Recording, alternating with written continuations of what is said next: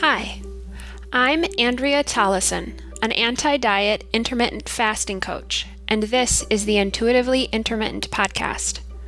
My mission is to provide women who want the health benefits of intermittent fasting with the community, resources, and coaching they need to not feel stuck on yet another diet.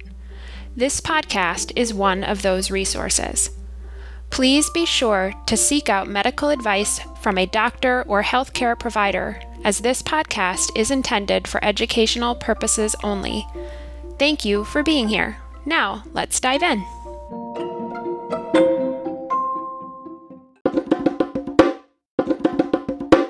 Hi everyone, Andrea here, and this will be another solo show. I'm continuing my deep dive into the book Intuitive Eating, the fourth edition, and I am looking at the last section of the chapter on the science behind intuitive eating. If this is the first episode you've listened to of the podcast or of this particular series, I am including a couple links in the show notes. The first link will be to the first episode of this series, and then the next link will be to the first episode of this chapter so that if if you want to um, sort of follow along in order those are going to be some good resources for you and as I've said in the prior episodes, I am including a link to the book in the show notes, and you are definitely encouraged to get your own copy of the book and follow along with these reflections and, and to do some of your own. I am working on building out a section of the Facebook group where we can have some conversations about the content of the book as well as what comes up for you as you read it and listen to the podcast. So definitely check that out. I, if you've been listening for a little while, you know I like to include a section on resources in the podcast here. And I want to touch briefly on a, a resource that I haven't talked much about, although it is in the show notes every week. But the resource is called the Dinner Daily, and it's a menu service that we use in our family. Um, so when the grocery store circular comes out, you know, there's sales every week, and the Dinner Daily has some magic behind the scenes that looks to those circulars and generates a menu that meets my family's needs. And the things that we particularly like about it is that um, the recipes are super family friendly and the ingredients are really accessible, as well as the recipes themselves being accessible. We have found that it saves us several hours a week in generating uh, our menu plan for the week, and it allows us to try new things that um, the recipes have been tested and vetted by professionals and reviewed for basic nutritional content and all that stuff. And, um, you know, it generates a, an initial menu, but then we also have the flexibility to customize it whenever, however we want. Um, so they um, normally they offer a two week free trial. That's just their normal deal. But then if you use my code, which is window worthy 20, that's window worthy 20, you'll get 20% off uh, your first membership with the Dinner Daily. So definitely check that out. We've been using it now for almost two years and um, have really enjoyed the the journey with that particular tool. Okay, so shifting to the reflections on the book, the focus this week of this these um, this handful of pages is on the things that promote or interfere with intuitive eating, and there's a few benefits in reflecting on this section in particular. One, um, I I think I've mentioned that I have a child, uh, an eight year old son, and one of the reasons I'm embarking on this journey so um, so passionately is that I really want to minimize my son's non-intuitive eating chances. Um, I feel like I can instill some habits and behaviors now that can, you know, hopefully save him years of struggling with his weight later. Uh, and so that's definitely a motivation for me. It also provides me an opportunity to look at my own history and how I've got to the place where I am today, as well as then looking at my present and any opportunities for growth that I might have, um, you know, with how I'm existing day to day. The first, uh, the first section of this chapter talks about uh, parent and caregiver feeding practices. And the first study they mention is from uh, 2010, where they had a bunch of college age kids reflect back on their childhoods, um, which is, according to the authors of the book, that's a a novel design for a study. So these college age students reflected back on whether or not their parents kept track of things like their sweets and their snacks and their high fat food intake. And I want to read you a quote uh, from the top of page 11 here. Uh, let's see.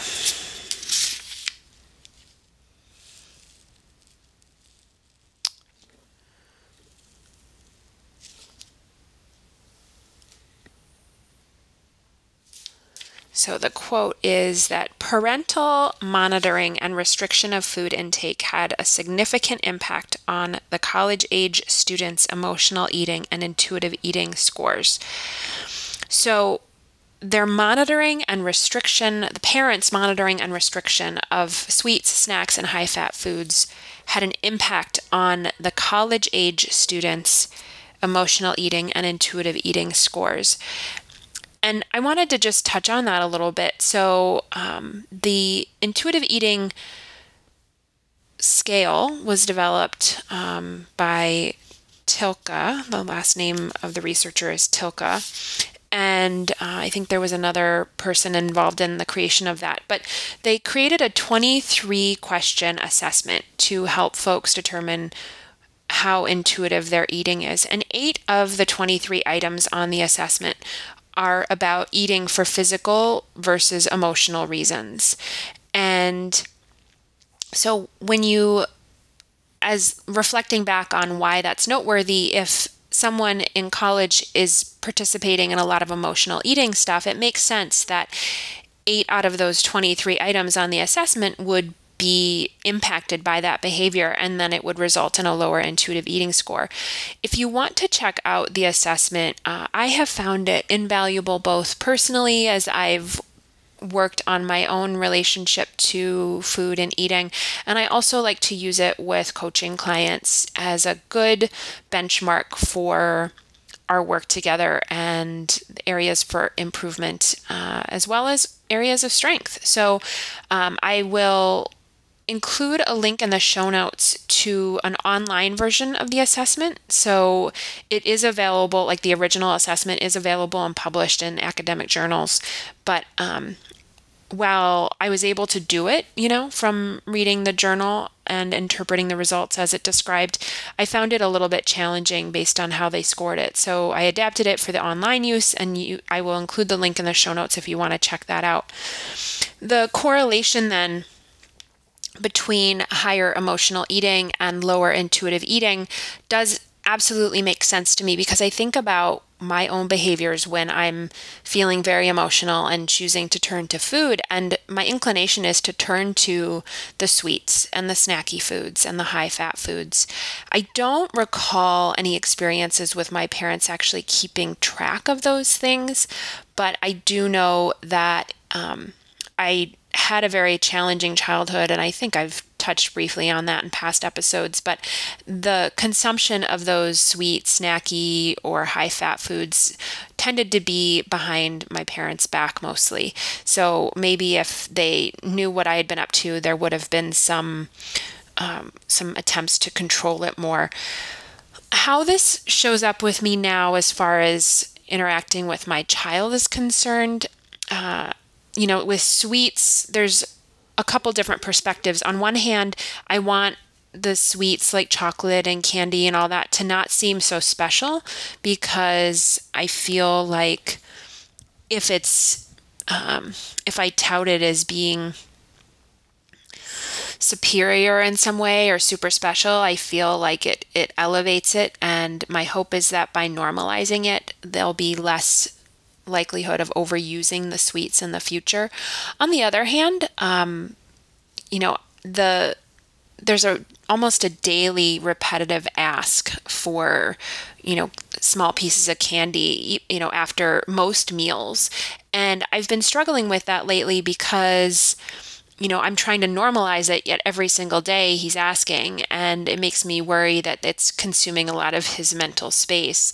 So, you know, right now I'm struggling with do I make him ask every time he wants to go into the cabinet and get a chocolate? Like, I, I certainly don't want to say no because I feel like that sends the wrong message, but I also hate saying yes every time. Like, there's a part of me that's conflicted as a parent. So then the flip side is, well, do I not make him ask? And then, you know, I think the fear, which aligns with some concerns or critiques that people have about intuitive eating, is I'm afraid that if I don't make him ask, it could be a bit of a free for all. Um, and I don't know how long it would take. So, like, I'm wrestling with that. Um, the the concerns I have for just making it available at any time uh, is, you know, I'm in a virtual learning environment with him where he's not going to school currently, he's learning online, and I simultaneously have to work from home and be a parent. And he struggles with attention sometimes, generally. And so I'm worried about what impact the you know the sugar intake would potentially have on him and my current strategy which it's a little too early to comment on how this is going because it's only been a couple days, but I'm trying to set out um, a number of candies sort of as a weekly limit, um, with the thinking being that he'll be able to enjoy those when he wants to without asking, but that there'll also be a limit to how much he'll have in a given week. So that's that's my current thinking. Um, you know, if I have any revelations or insights on that, I'll definitely share that. Um, in podcasts to come. As far as the snacks and high fat foods go in our family, we, you know, we have tried to model good habits for him. Um, you know, we in our and aside from my son, uh, my wife and I, we both practice intermittent fasting, and we talk about it in terms of waiting to eat until we're hungry, which is, you know, a true statement. Um, and then we we include snacky and high fat foods as a regular normalized part of our diet, and that includes with him. And then we also try not to use food as a reward, um, which I feel like that's a common thing I've seen um, with others. And I just, I want to make it so that foods are not so special in that way. Like, yeah, sure, there's an occasional trip to the ice cream shop, but it's not the regular reward for for successes. Um, the next section talks about um, a different 2010 study that talked about the eating messages that we get from our parents and our caregivers. And the study found that a high level of critical and restrictive eating measures, messages rather, um, had an impact on intuitive eating scores and that they were lower. And it also resulted in higher BMIs. And examples of these types of messages that we would get from parents and caregivers are would be things like eating certain foods could make you fat, talking about dieting or restriction as um, of high calorie foods just as part of daily chatter when the kids are around, and then also commenting on their children eating too much. And I want to read you another quote here. This quote is on the bottom of page uh, 11. When parents attempt to restrict children's eating, it backfires by disconnecting them from their natural hunger and, society, and satiety cues, ultimately creating the very problems they were trying to circumvent.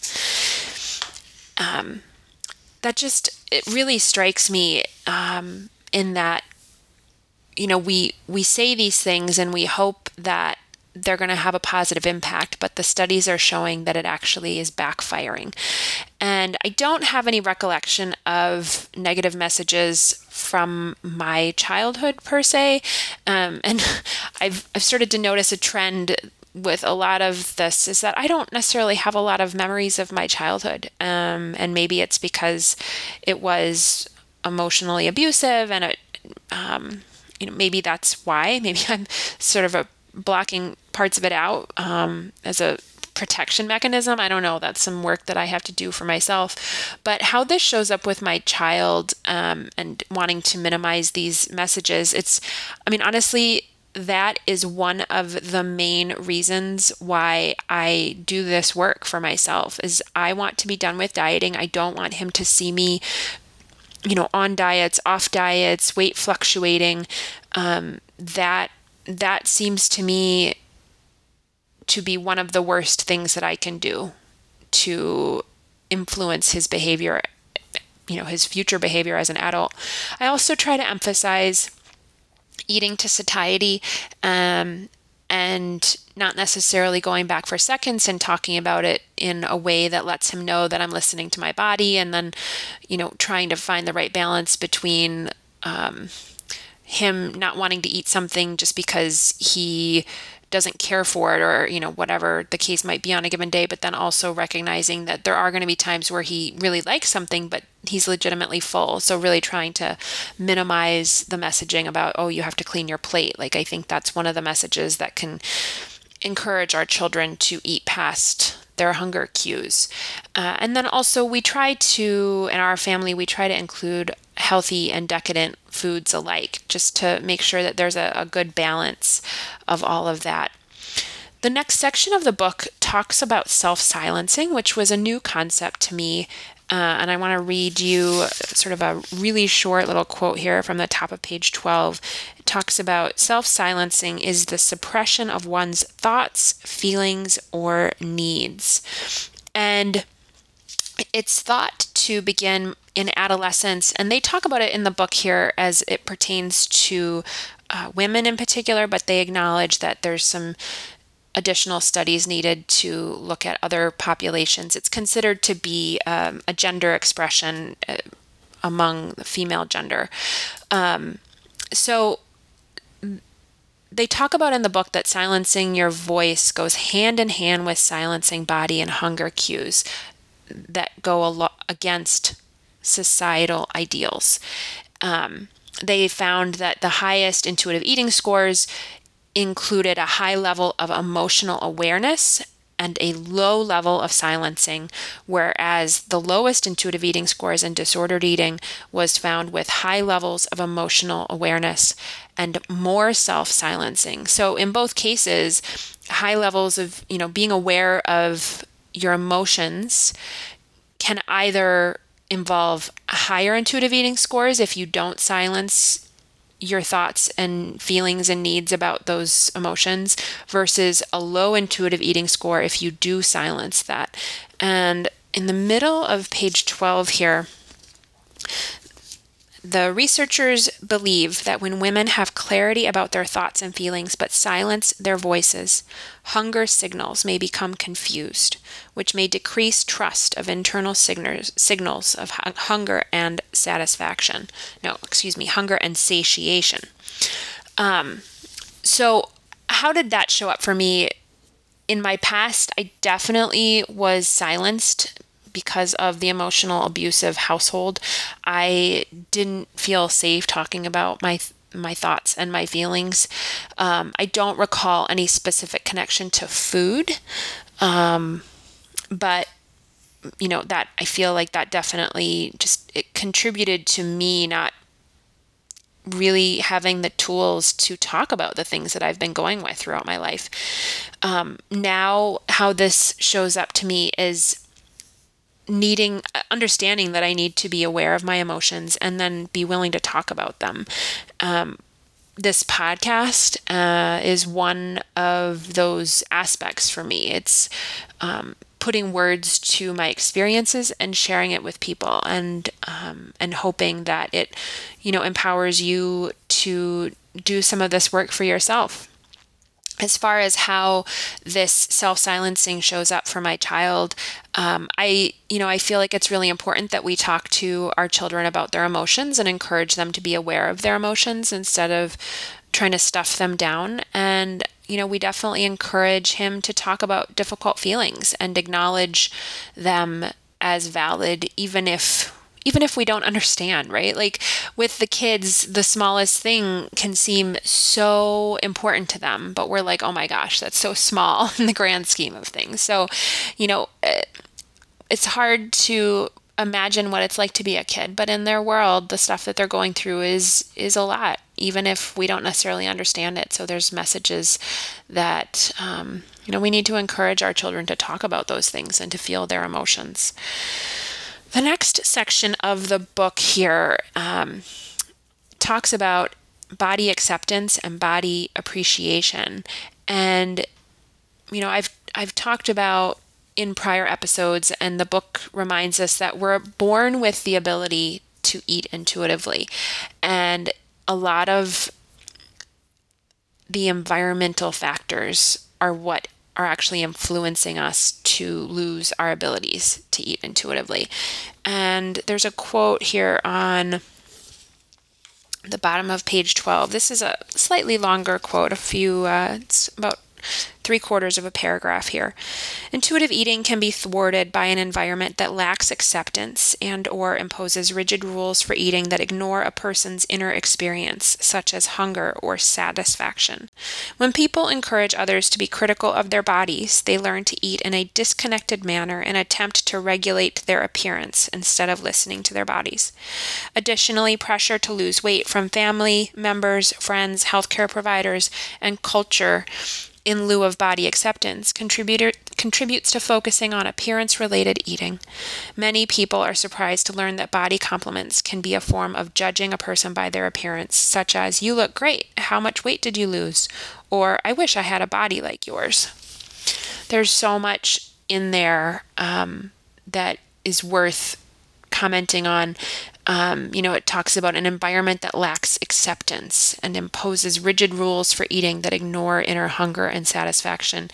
Um, and and then there's this notion of being in an environment that is encouraging others to be critical of their own bodies um, because you know the findings are that the eating then shifts to being about regulating appearance instead of hunger and satisfaction and then there was the pressure to lose weight from family, friends, healthcare providers, and the culture more broadly, and compliments that encourage weight loss. Like all of that stuff just resonates with me um, because I see it so often. Um, I guess not so much now because, you know, there's more social distancing, unless, you know, like haven't been to work in, God, almost eight months. Um, so the how did this show up for me in my past? Once again, I don't specifically have any recollection of my family or my environment necessarily impacting this stuff for me.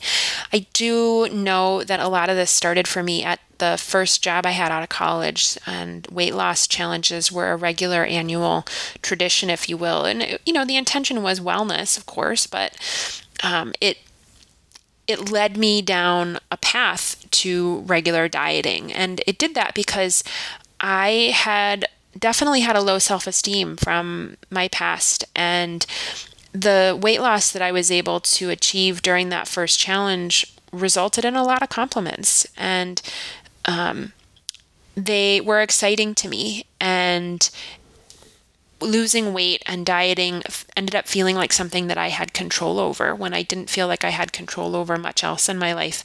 And then, of course, with weight loss, you know, there has to be uh, new clothes purchased. Um, and at that point, I was, I, I had the courage to go bold, right? It was bold colors, bold patterns. I even went through a period of time where I was wearing heels, which, if you've ever met me in person, you know that I'm like six feet tall. So, me in two inch heels was like I, I I never wear heels now unless I'm like at a wedding maybe. Um, but that is uh like there was a lot of changes and so people notice right?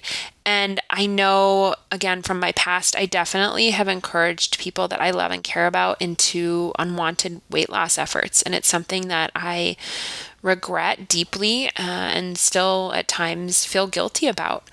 Now, how does this show up currently? I think um, right now my focus is on creating uh, an environment that does not steer people towards a lack of intuitive eating. I try not to give compliments around people's weight loss. I feel like this is a tricky balance because a lot of times when people lose weight, they're super happy about it. They feel more confident and they feel healthier. And so if I am going to talk to them about it, I talk about those things, you know, like I talk about how they're looking radiant or I really like their new clothes or whatever. And I try to focus less on the weight loss specifically. Um, and then the other part of that is that, you know, when people lose weight, a lot of, we know from studies that a lot of diets end up resulting in weight gained at the end because of whatever the person is doing is unsustainable and so then there's a diet backlash. Again it's our bodies taking care of us right? Like they think we're starving and so as soon as we're not starving anymore they pack on the pounds to keep us safe. And so when I have loved ones that do have weight loss, whether it's um, significant or even minor weight loss, I worry about them doing something that's healthy and sustainable, or, you know, maybe if it's a health concern. And I also want to be careful about making sure that my interactions with my family and friends are not different when they, um, you know, are have a lower weight, um, right? Like if if I wouldn't talk to them when they were heavier, then why would I go out of my way to have a relationship with them when they're when they've lost weight, right? Like those inconsistencies, I think, can send messages that really focus on weight as um, as a condition of some sort. Um, so there's um, there's been four essential elements that the studies have shown uh, regarding how body acceptance is found to translate into an, into intuitive eating, and these are touched on uh, in the middle of page 13, and it they involve a favorable opinion of your body, regardless of size and perceived imperfections. so many of us, uh, myself uh, for sure, is I'm able to pick out the things that aren't perfect, right? Um, and so I need to work on thinking of my body favorably, even though I have those things that I perceive as being imperfect. imperfect.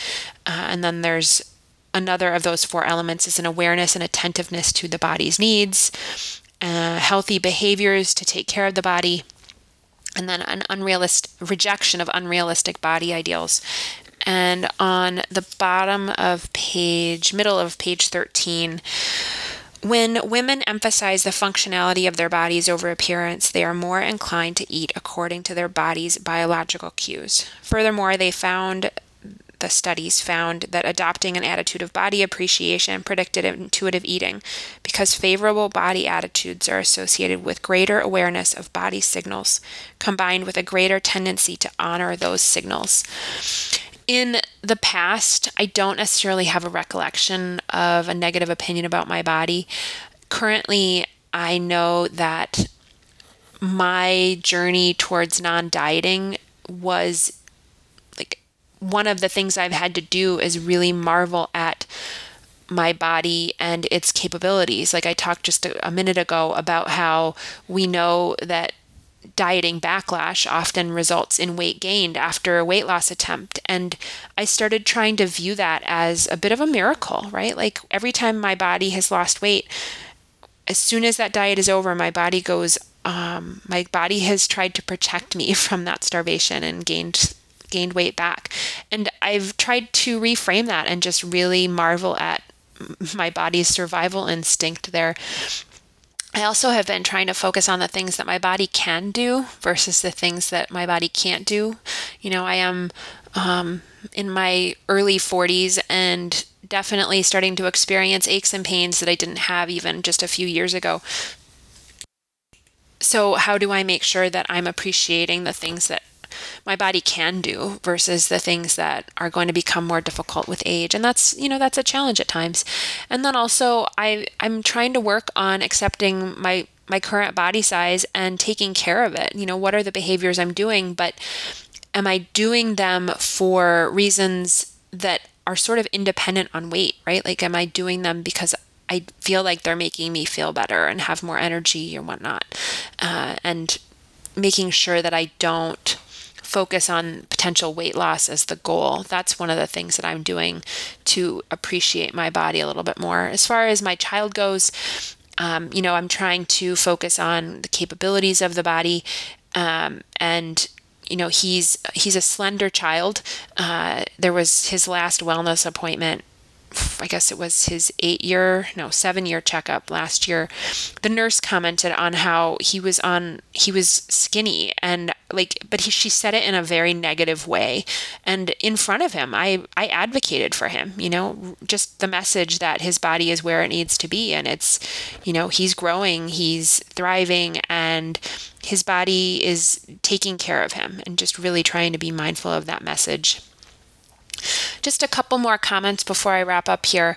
Um, there's another several pages in the book uh, that talk about culture and um, objectification, and I want to just touch briefly on those. The, the our culture that we live in is I feel like it's becoming easier and easier to compare and critique others' bodies, whether it's, well, I mean, the only one I sort of know of offhand is like Instagram. I know, you know, people sharing their photos and whatnot. Um, there's the book talks about this the ability to compare and critique others' bodies as a form of objectification, where person's self worth is somehow tied to their appearance. And how I how this currently shows up for me, I lately have sh- have pulled back from social media quite a bit. Um, it's hard to say when I'll dive back in. Um, when I do participate in social media, I try to be very careful about who I follow and the you know just watching the messages they're putting out. And then you know, I feel like there's always a celebrity who's undergoing some sort of a weight loss transformation, and I try not to participate or perpetuate that. Um, I also admittedly don't necessarily speak up, um, you know, to the other side of things. And that's something that I sort of have to ref- wrestle with. You know, I, I tend to maintain my silence, um, which in many ways perpetuates the issues. Um, but I definitely, if I am going to engage in those conversations, I try to focus on the accomplishments of the the celebrity involved really that that have nothing to do with their body or their weight. Um, there, the book also talks about the the cultural aspects, and uh, I am going to admit that I have a lot of ignorance around the racial history uh, and the racial aspects of fat phobia. I'm going to include a link in the show notes to a potential resource if this is something that you want to look into a little bit, the author Sabrina Strings has written a book called Fearing the Black Body The Racial Origins of Fat Phobia.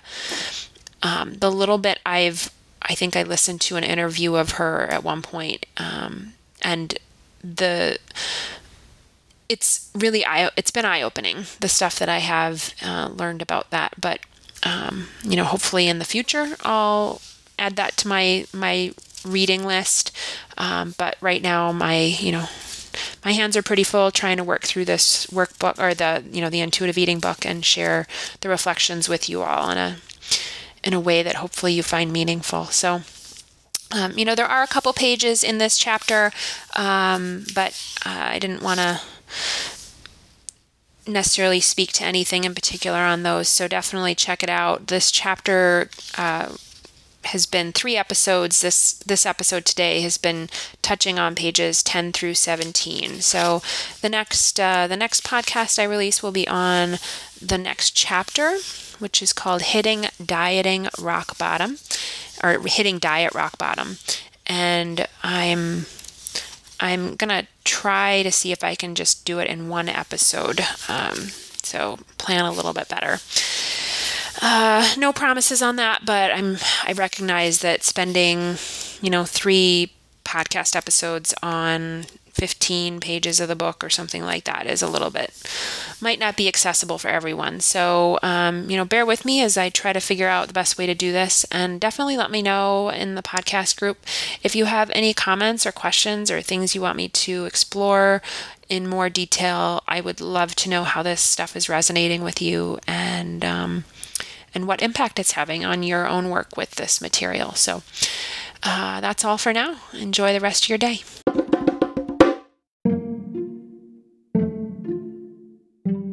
Thanks again for listening to the Intuitively Intermittent podcast. If you enjoyed this episode, you may be wondering what happens next. Whenever you are ready, here are three additional ways I can support you. First, head over to the Intuitively Intermittent Facebook group. It's made up of people just like you and is a safe space in which to find support and ask questions. Second, the group coaching program, based upon my Freedom for Life framework, starts up several times a year. The best place to stay informed about that will be in the Facebook group as well. Please share your interest and your email address in the entry questions for the group. Lastly, I do work with a limited number of one on one coaching clients. If you resonate with me and my message and want to see if working together is a good fit, please send an email to hello at thiswellseasonedlife.com and I'll reach out to you to set up a time to talk. Enjoy the rest of your day and remember, your value as a person cannot be measured in inches and pounds.